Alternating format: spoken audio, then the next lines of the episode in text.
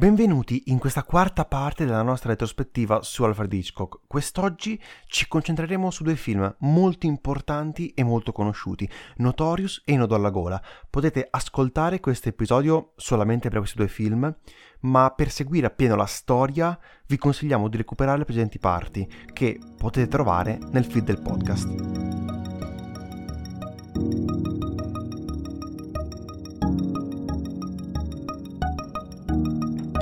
Siamo nel 1944 e Hitchcock ritorna ad Hollywood, inizia subito a girare, arriva Io ti salverò, sempre prodotto da Sesnick, oramai assiduo collaboratore di Alfred Hitchcock. E se ricordate, l'abbiamo già visto, l'abbiamo già incontrato in precedenza come produttore di Rebecca. E Io ti salverò è una sorta di caccia all'uomo presentata da un involucro di pseudoanalisi. Sesnick oramai è uno dei produttori più, influ- più influenti di Hollywood. E pensate che aveva vinto con la stessa Rebecca e con Via col vento l'Oscar come miglior film, che è un premio dato al miglior produttore.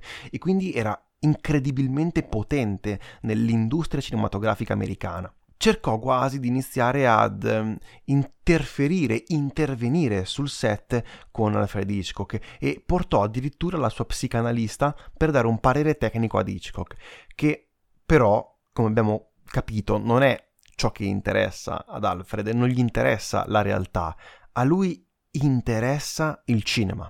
E per questo ci furono numerose discussioni.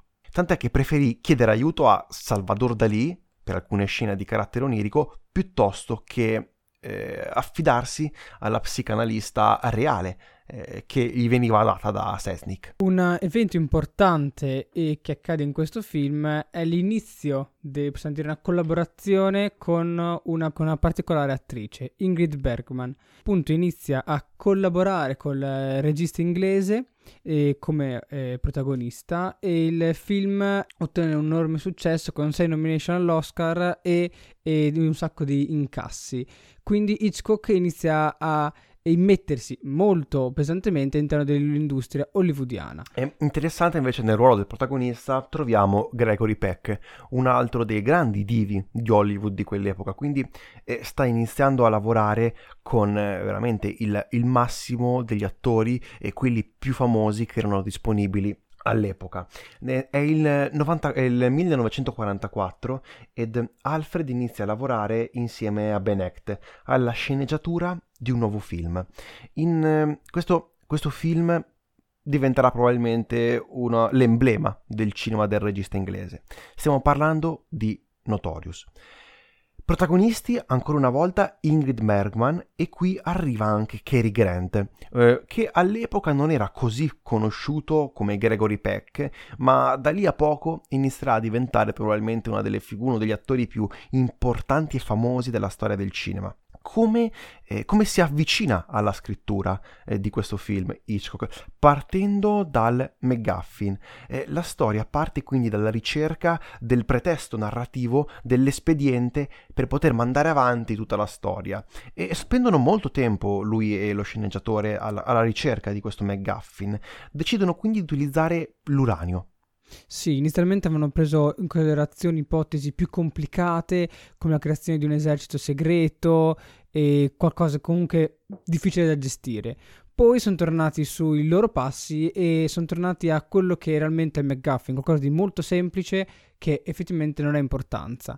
È molto interessante come sono arrivati all'uranio perché andavano a ipotizzare che eh, l'uranio servisse per la costruzione della bomba atomica e siamo nel 94, quindi un anno prima di Hiroshima. 44. Quindi, quindi la bomba atomica ancora non si sa nulla. Ci sono alcune voci sui nazisti che lavorano, stanno studiando eh, l'acqua pesante e alcune notizie un po' trafilate su alcuni esperimenti nel New Mexico, ma niente di...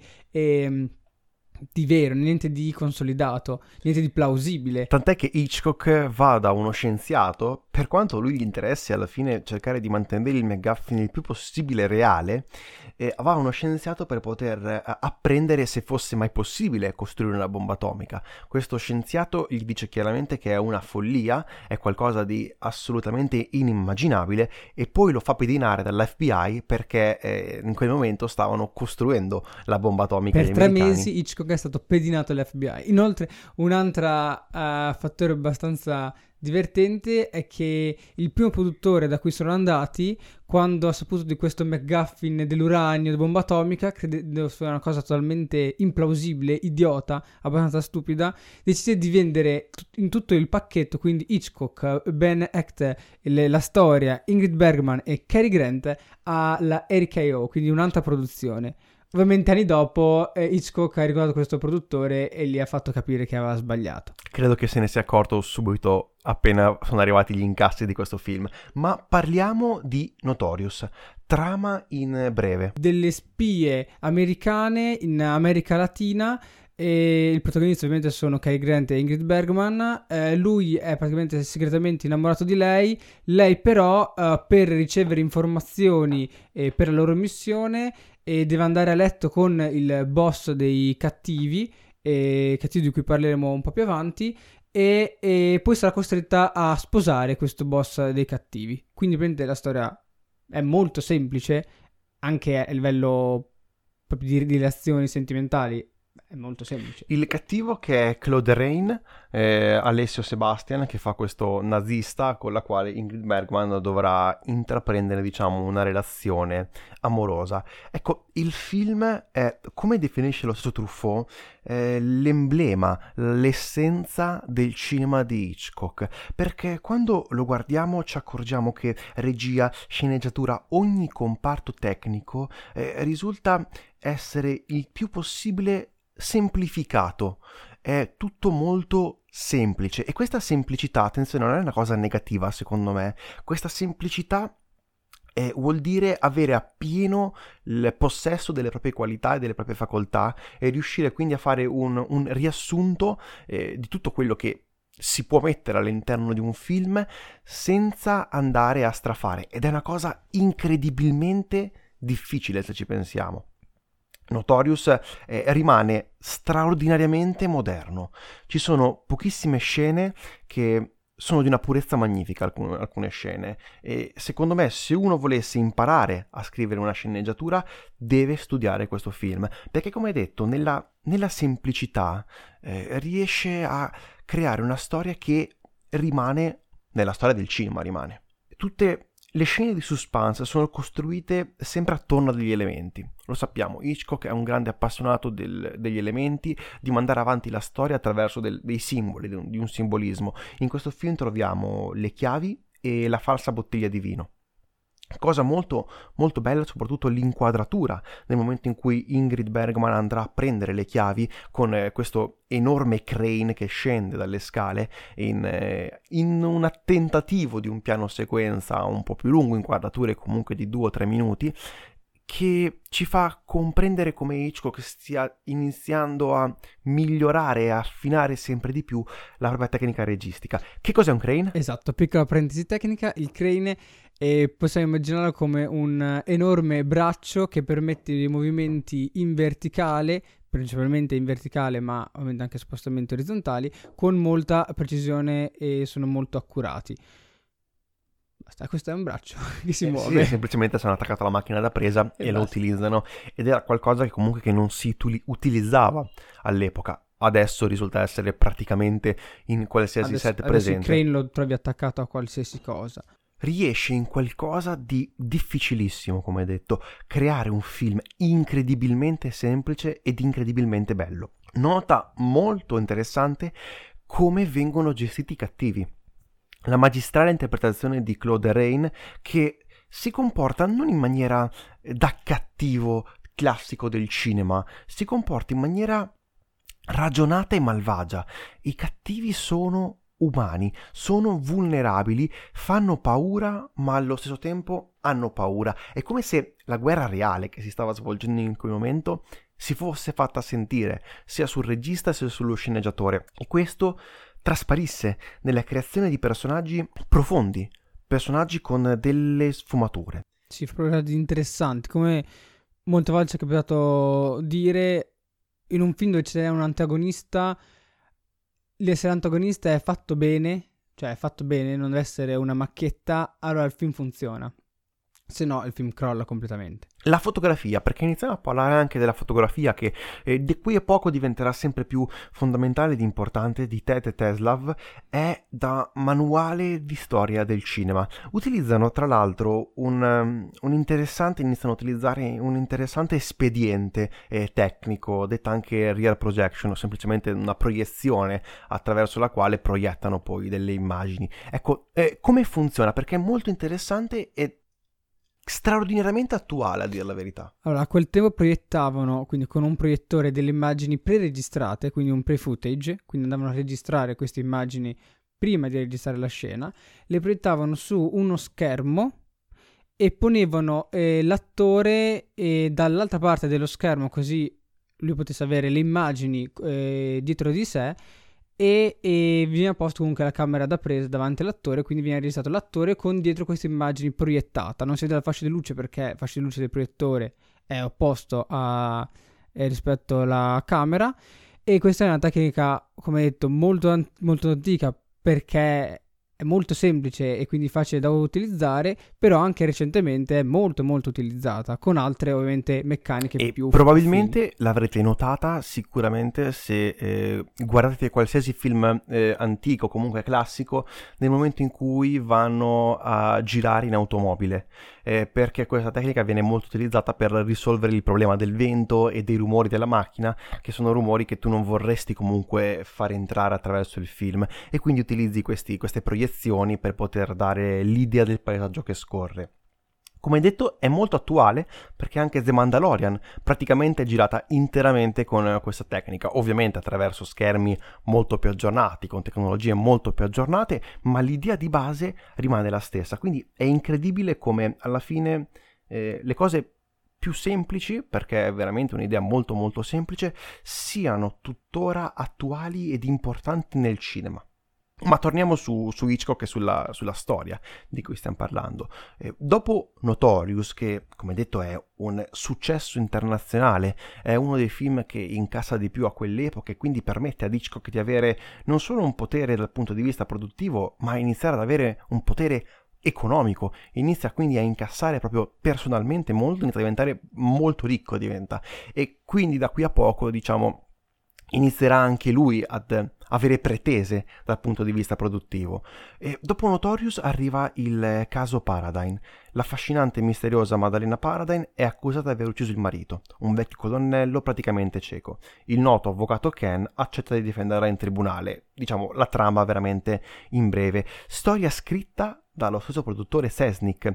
Il regista, Hitchcock, era legato a lui da un lungo contratto di sette anni che oramai stava arrivando a scadenza. Vorrei aprire una piccola parentesi e farvi notare come in questi sette anni abbiano girato un'enormità di film per quello che risulta essere probabilmente lo standard attuale.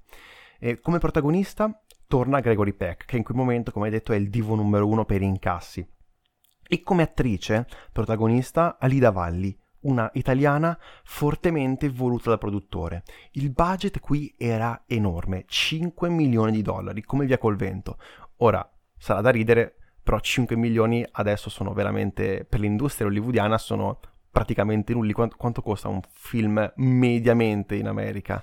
In America, in America ci possiamo basare low budget, arriveremo i più bassi su per me una ventina di milioni Basso basso sono sì, sono attorno penso 16-15 milioni. I primi di Tarantino e Iene non penso che costassero più di 10 milioni o qualcosa così. Rimangono un film grosso budget in Italia. Ovviamente sì. E questi 5 milioni, che all'epoca erano tantissimi, come hai detto, permisero intricate e costose sequenze con, con, il crane, di cui abbiamo già parlato, arrivando quasi a 10 minuti di piano sequenza. Virtuosismi che ritroveremo a brevissimo. Il budget però era veramente molto elevato e questo portò delle forti frizioni tra Sesnick e Hitchcock, il, il quale Hitchcock? Comunque era abituato a lavorare con budget molto, molto più ristretti. Eh, problematiche che lo portarono ad essere cacciato dal produttore verso la fine della post-produzione, perché Hitchcock iniziò anche a pretendere di essere pagato molto e avere quindi un, un grande controllo sul suo prodotto, giustamente, mentre Sesnick aveva preso veramente a cuore questo progetto e quindi entrarono fortemente in frizione. Hitchcock, stufo di queste limitazioni, di queste ingerenze, era pronto e deciso per diventare anche produttore. Arriva nodo alla gola. Trama in breve. Trama in breve. Due amici, eh, Brandon e Philip, eh, decidono uh, di uccidere e detto così sembra un po' strano, di uccidere un loro ex compagno di scuola di università, David, e per farla franca eh, nascondono il corpo dentro un vecchio baule che verrà utilizzato come tavola per il party che eh, hanno organizzato. E quindi Sembra uno spoiler, però è l- proprio all'inizio e serve per darti tutta la suspense del film, dove ogni volta che tu vedrai il baule è perché c'è qualcosa di dentro. Sai già cosa, ovviamente gli altri personaggi non lo sanno.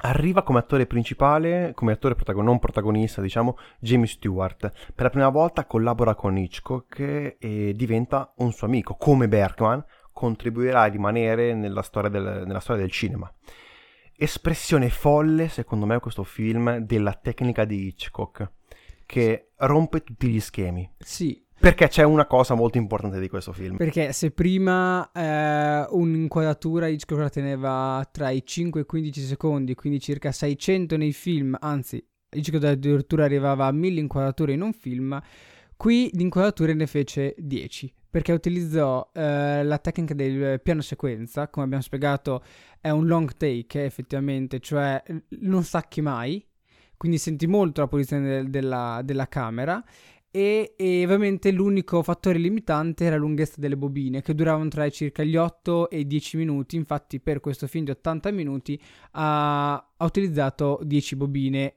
tra quelle che ha scelto. Ovviamente c'erano anche altri take ovviamente scartati. Distrugge completamente l'idea del montaggio in post-produzione, perché in questo momento il montaggio si sposta semplicemente eh, al movimento di macchina, attori e scenografia stessa. Sì, perché per nascondere i tagli tra una bobina e l'altra ci deve essere questi movimenti, spesso era dietro un oggetto, dietro la schiena di un attore, senti proprio la camera che si sposta dietro c'è il taglio e poi riprende dal di lì. Quindi si crea una sorta di balletto tra la camera e gli attori e tutta la scenografia. Questo ovviamente eh, a posteriori portò Hitchcock a pensare perché la mia camera, perché la macchina da presa va lì, va dietro la schiena, soltanto per fare un taglio. E quindi possiamo dire che a posteriori Hitchcock non è stato particolarmente eh, felice di quello che, che fece, proprio a livello registico, però è un appunto che la maggior parte o comunque molti registi hanno nella loro vita, cioè di creare un film in tutto piano sequenza. Infatti abbiamo anche esempi molto recenti di registi che ci hanno provato. E molto recenti, perché fino a quell'epoca, fino al momento che arrivò Hitchcock, nessuno ci aveva provato, nessuno aveva le competenze tecniche per poter portare eh, a termine un, un'impresa di questo genere, di questo tipo. E forse adesso risulta essere anche molto più semplice, perché una cosa eh, su cui ci tengo a soffermarmi è le bobine, come detto, avevano una determinata lunghezza. Non è come oggi che semplicemente hai ad esempio una reflex che può durarti eh, per quelle due ore di registrato in base alla memoria che ha e lì avevi il materiale veramente fisicamente presente con eh, le bobine di 300 metri che dovevi eh, cambiare e quindi erano anche abbastanza faticoso da dover fare come lavoro. È, è molto interessante come ha, in, per tutto il film ha cercato di eh, lavorare sia con la macchina da presa sia con la scenografia. Tutta la scenografia era posta su dei binari e questi binari permettevano anche ai singoli mobili di spostarsi all'evenienza e come detto era un incredibile eh, balletto, danza tra la macchina e gli attori. Tutto il set quindi era debitamente costruito in ogni dettaglio. Ogni movimento era al servizio della macchina da presa, se ci pensiamo, che è un pochino una perfetta sintesi di quello che deve essere il, il cinema, secondo Hitchcock, del cinema di cui abbiamo parlato precedentemente, no? È quello che Hitchcock ha sempre eh, ricercato, portato qui all'estremo. è qualcosa che eh, quindi incredibilmente affascina non solo il regista, ma secondo me anche lo spettatore. Quando esce questo, questo nodo alla gola, eh, rope in, in inglese, è un film di rottura, di rottura rispetto alla grammatica tradizionale del cinema che fino ad allora era esistita. Altro dettaglio particolare e molto importante è che è il primo film a colori di Alfred Hitchcock. Sì, essendo un film a colori, questo ha comportato uh, molte più complessità, perché se nei film bianco e nero basta mettere una luce per illuminare il soggetto anche in un corridoio buio, e con i film a colori la gestione delle luci, dei colori ovviamente è molto più importante perché il colore lo vedi se c'è una fonte di luce. Le fonti di luce devono iniziare a essere eh, più naturali, quindi più consone a alla nostra esperienza, alla vita quotidiana, quindi non può esserci una luce dal nulla, ma deve essere da una lampadina o da una finestra. Questo ha comportato uh, ovviamente la formazione più specializzata di una figura, che successivamente eh, sarà il direttore della fotografia, quindi che viene dal reparto macchina, ma è quello che va a gestire l'illuminazione della scena, quindi lavora a stretto contatto con il reparto macchina, elettricismo e ovviamente anche macchinismo e scenografia per andare a creare l'illuminazione di, di, del set. Ovviamente deve essere eh, qualcosa di fatto benissimo perché è un lavoro estremamente tecnico e ovviamente con un lato molto, molto, artistico, però la base deve essere tecnica e tant'è che eh, anche in questo film Nodo la gola ritroviamo alcune possiamo dire ricerche tecniche un po' assurde come eh, il fatto di registrare le persone eh, fuori dal, um, dal set e quando aprono, c'è un momento in cui aprono la finestra si devono sentire i suoni della strada. Quindi lì hanno registrato effettivamente i suoni della strada, hanno messo delle persone di sotto a parlare. Perché il reparto tecnico deve essere perfetto, impeccabile. Se la trama può non essere reale, quindi può essere irreale, ti può portare una storia assurda, il reparto tecnico deve essere invece perfetto, perché il reparto tecnico è quello che ci fa immedesimare nella possibilità empire quindi la possibilità di succedere di quell'evento, poi la storia ti trasporta altrove. Se prima si ragionava a, contra- a contrasti col bianco e nero, adesso secondo me si inizia a, a, ragionare sulle sfumature, no? È come mettere in mano ad un pittore tanti colori e quindi di conseguenza è un, un intero mondo nuovo di poter, di poter rappresentare e comprendere il cinema e Hitchcock lo capisce e lo comprende ed è qualcosa che secondo me ancora oggi non abbiamo appieno appreso, è una continua evoluzione questa eh, ricerca della luce e di quello che può fare la luce all'interno di, di, un film e che possono fare i colori. Chiaramente dico, dico, luce perché se non c'è la luce non si vedono i colori, è una, una cosa abbastanza semplice, basilare di, di, di arte, di, fisica anche. Fisica. Ed è interessante da qui in poi, come hai detto, inizia a svilupparsi questa figura del direttore della fotografia e in questo film in particolare il capo tecnico rima- rimase particolarmente spiazzato perché eh, fino a quell'epoca non erano abituati a lavorare con il colore e quindi ci, ci furono anche diversi problemi all'interno di questo film. In particolare mh, parte del film viene girata al tramonto. Ecco, cosa interessante, essendo in piano sequenza il film, il tempo reale che vediamo sullo schermo è il tempo reale che noi spendiamo a vedere questo film, no? Quindi il tempo dell'azione risulta essere il, il tempo vero dello spettatore che lo spettatore deve impiegare per guardare il film. E ad un certo punto il film si sposta in, eh, diciamo, il tempo cambia, diventa al tramonto. Se non fosse che non erano preparati a creare e rendere questo tramonto perfetto come doveva essere in realtà. Ed eh, nella macchina da presa eh, arrivò venne preso un sacco di arancione. Un, un arancione molto molto forte che portò a buttare quattro bobine su 10 di registrato. E quindi dover praticamente girare metà film di nuovo dopo ri- averlo riregistrato. Infatti questo mi collega a una problematicità dei piani sequenza tutta una critica ai registi che lo fanno, che tendono a chiamare lo stop e quindi ricominciare da capo tutta questa inquadratura, quindi tutto il piano sequenza, sempre meno man mano che il piano sequenza sta finendo. Quindi se dura 10 minuti e, sta, e c'è un errore all'ottavo minuto, il regista tende più a far andare avanti, anche se non è perfetto, mentre ovviamente all'inizio del piano sequenza è più facile ricominciare. Questo è un problema perché ti porta a non essere preciso e non ottenere esattamente quello che vuoi. Sì, come detto è una, una pura follia e, e, volere farsi male, poter girare un, un, piano sequenza, girare un film in piano sequenza. Ed ecco, come è girato il film? Principalmente con il dolly. Oggi siamo in, siamo in vena di termini molto tecnici. E che cos'è il dolly? Allora, il dolly in italiano viene conosciuto come carrello sostanzialmente ci sono dei binari per terra, proprio binari come se fosse quelli di un trenino, ovviamente più stretti, e, e sopra una piattina, quindi una base con delle ruote, ovviamente il tipo di ruote è andato a, a, migliorarsi nel tempo, che permette lo spostamento della macchina da presa che è posta sopra questa piattina nelle direzioni, nelle direzioni ovviamente del, dei binari. Successivamente oggigiorno ci sono oh, strutture, marchi ingegni, possiamo chiamarli, tipo quello che, quello che viene chiamato Piwi, che è un dolly però non è su binari perché ha delle gomme eh, pneumatiche ed ha possibilità di muoversi. Ovviamente è necessario una superficie molto piana e liscia. Quindi carrelli sulle macchine, carrelli sugli, sui mobili, carrelli sulle pareti. Tutto e crane poter, sopra i carrelli. Tutto per poter essere spostato in, in, servizio della macchina. Ecco, e qui nasce un altro problema, perché bisogna mantenere il silenzio. Una cosa molto importante di questi, di questi, meccanismi è che devono essere silenziosi. E come detto, il tecnicismo che cerca Alfred Hitchcock in questo film è probabilmente oramai ha raggiunto livelli di perfezionismo estremo, come hai visto, come hai detto anche tu, dal, dall'idea di, mettere, di, di, di, riprendere l'audio esterno da poter poi fare, da poter poi mettere all'interno del film in maniera diretta, con, con il suono in presa diretta.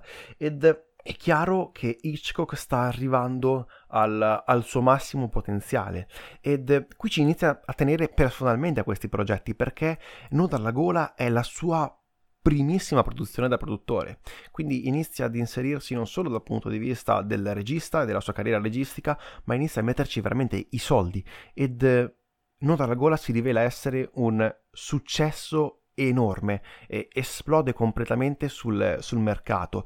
Frutto di questo successo, in fiducia gira Il peccato di Lady Cosentine, film che però non ha particolarmente amato, se non per la possibilità di tornare a lavorare con Ingrid Bergman visto che era il produttore, decide di girarlo a Londra. Ma come lui stesso ammette, si è trovato un, un, po' in confusione durante la produzione di questo film. Cerca di eh, ripetere nodo alla gola con lunghe sequenze filmate che però non calzano benissimo in questo film. Ed, e quindi cosa può fare un artista in confusione, secondo Hitchcock, per risolvere questo, questo problema, per risolvere questa sua eh, confusione dovuta al, al lavoro?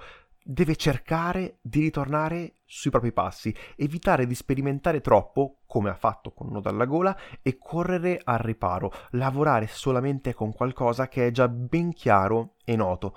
Lezione che ha imparato solamente successivamente. Il peccato di Lady Cosentine è un, seppur un, be- un bel film, è un incredibile insuccesso a livello del botteghino, a livello finanziario e come detto, inizia a essere lui stesso il produttore, quindi inizia a essere responsabile anche degli incassi che devono arrivare da un film. Arriva anche Paura in palcoscenico, successivo film del regista, che ora quindi è produttore, girato anche adesso ad Londra, a Londra un semplice film poliziesco inglese sulle ombre di Agatha Christie, con un cattivo molto debole, a differenza di Notorious e diventa un altro grave insuccesso. Siamo nel 50 e la situazione non è propriamente brillante, bastano due o tre film sbagliati per poter far arenare un'intera carriera, eh, sia a livello artistico sia a livello economico. Come riuscirà a risollevarsi Alfred Hitchcock? Tornando sui suoi passi, eh, correndo al riparo. Ma direi che per noi questo episodio può finire qui ci stiamo, diciamo, avvicinando al giro di boa della filmografia e bibliografia del regista inglese, eh, che affronteremo poi nei prossimi episodi. Eh, come detto, brevi disclaimer finali, ci potete trovare su Instagram, potete scriverci se volete eh, attraverso l'email effettoveticopodcast.gmail.com ci trovate un po' ovunque, fateci sapere cosa ne pensate e vi apprezziamo moltissimo soprattutto per gli ascolti di, queste, di questa serie che non credevamo potessero essere così alti, non credevamo potesse interessare così tante persone e quindi vi ringraziamo, vi ringraziamo in anticipo anche per questo episodio, direi che possiamo chiudere qui. Io sono Tommaso, io sono Aurelio, questo è Effetto Vertigo, grazie e arrivederci.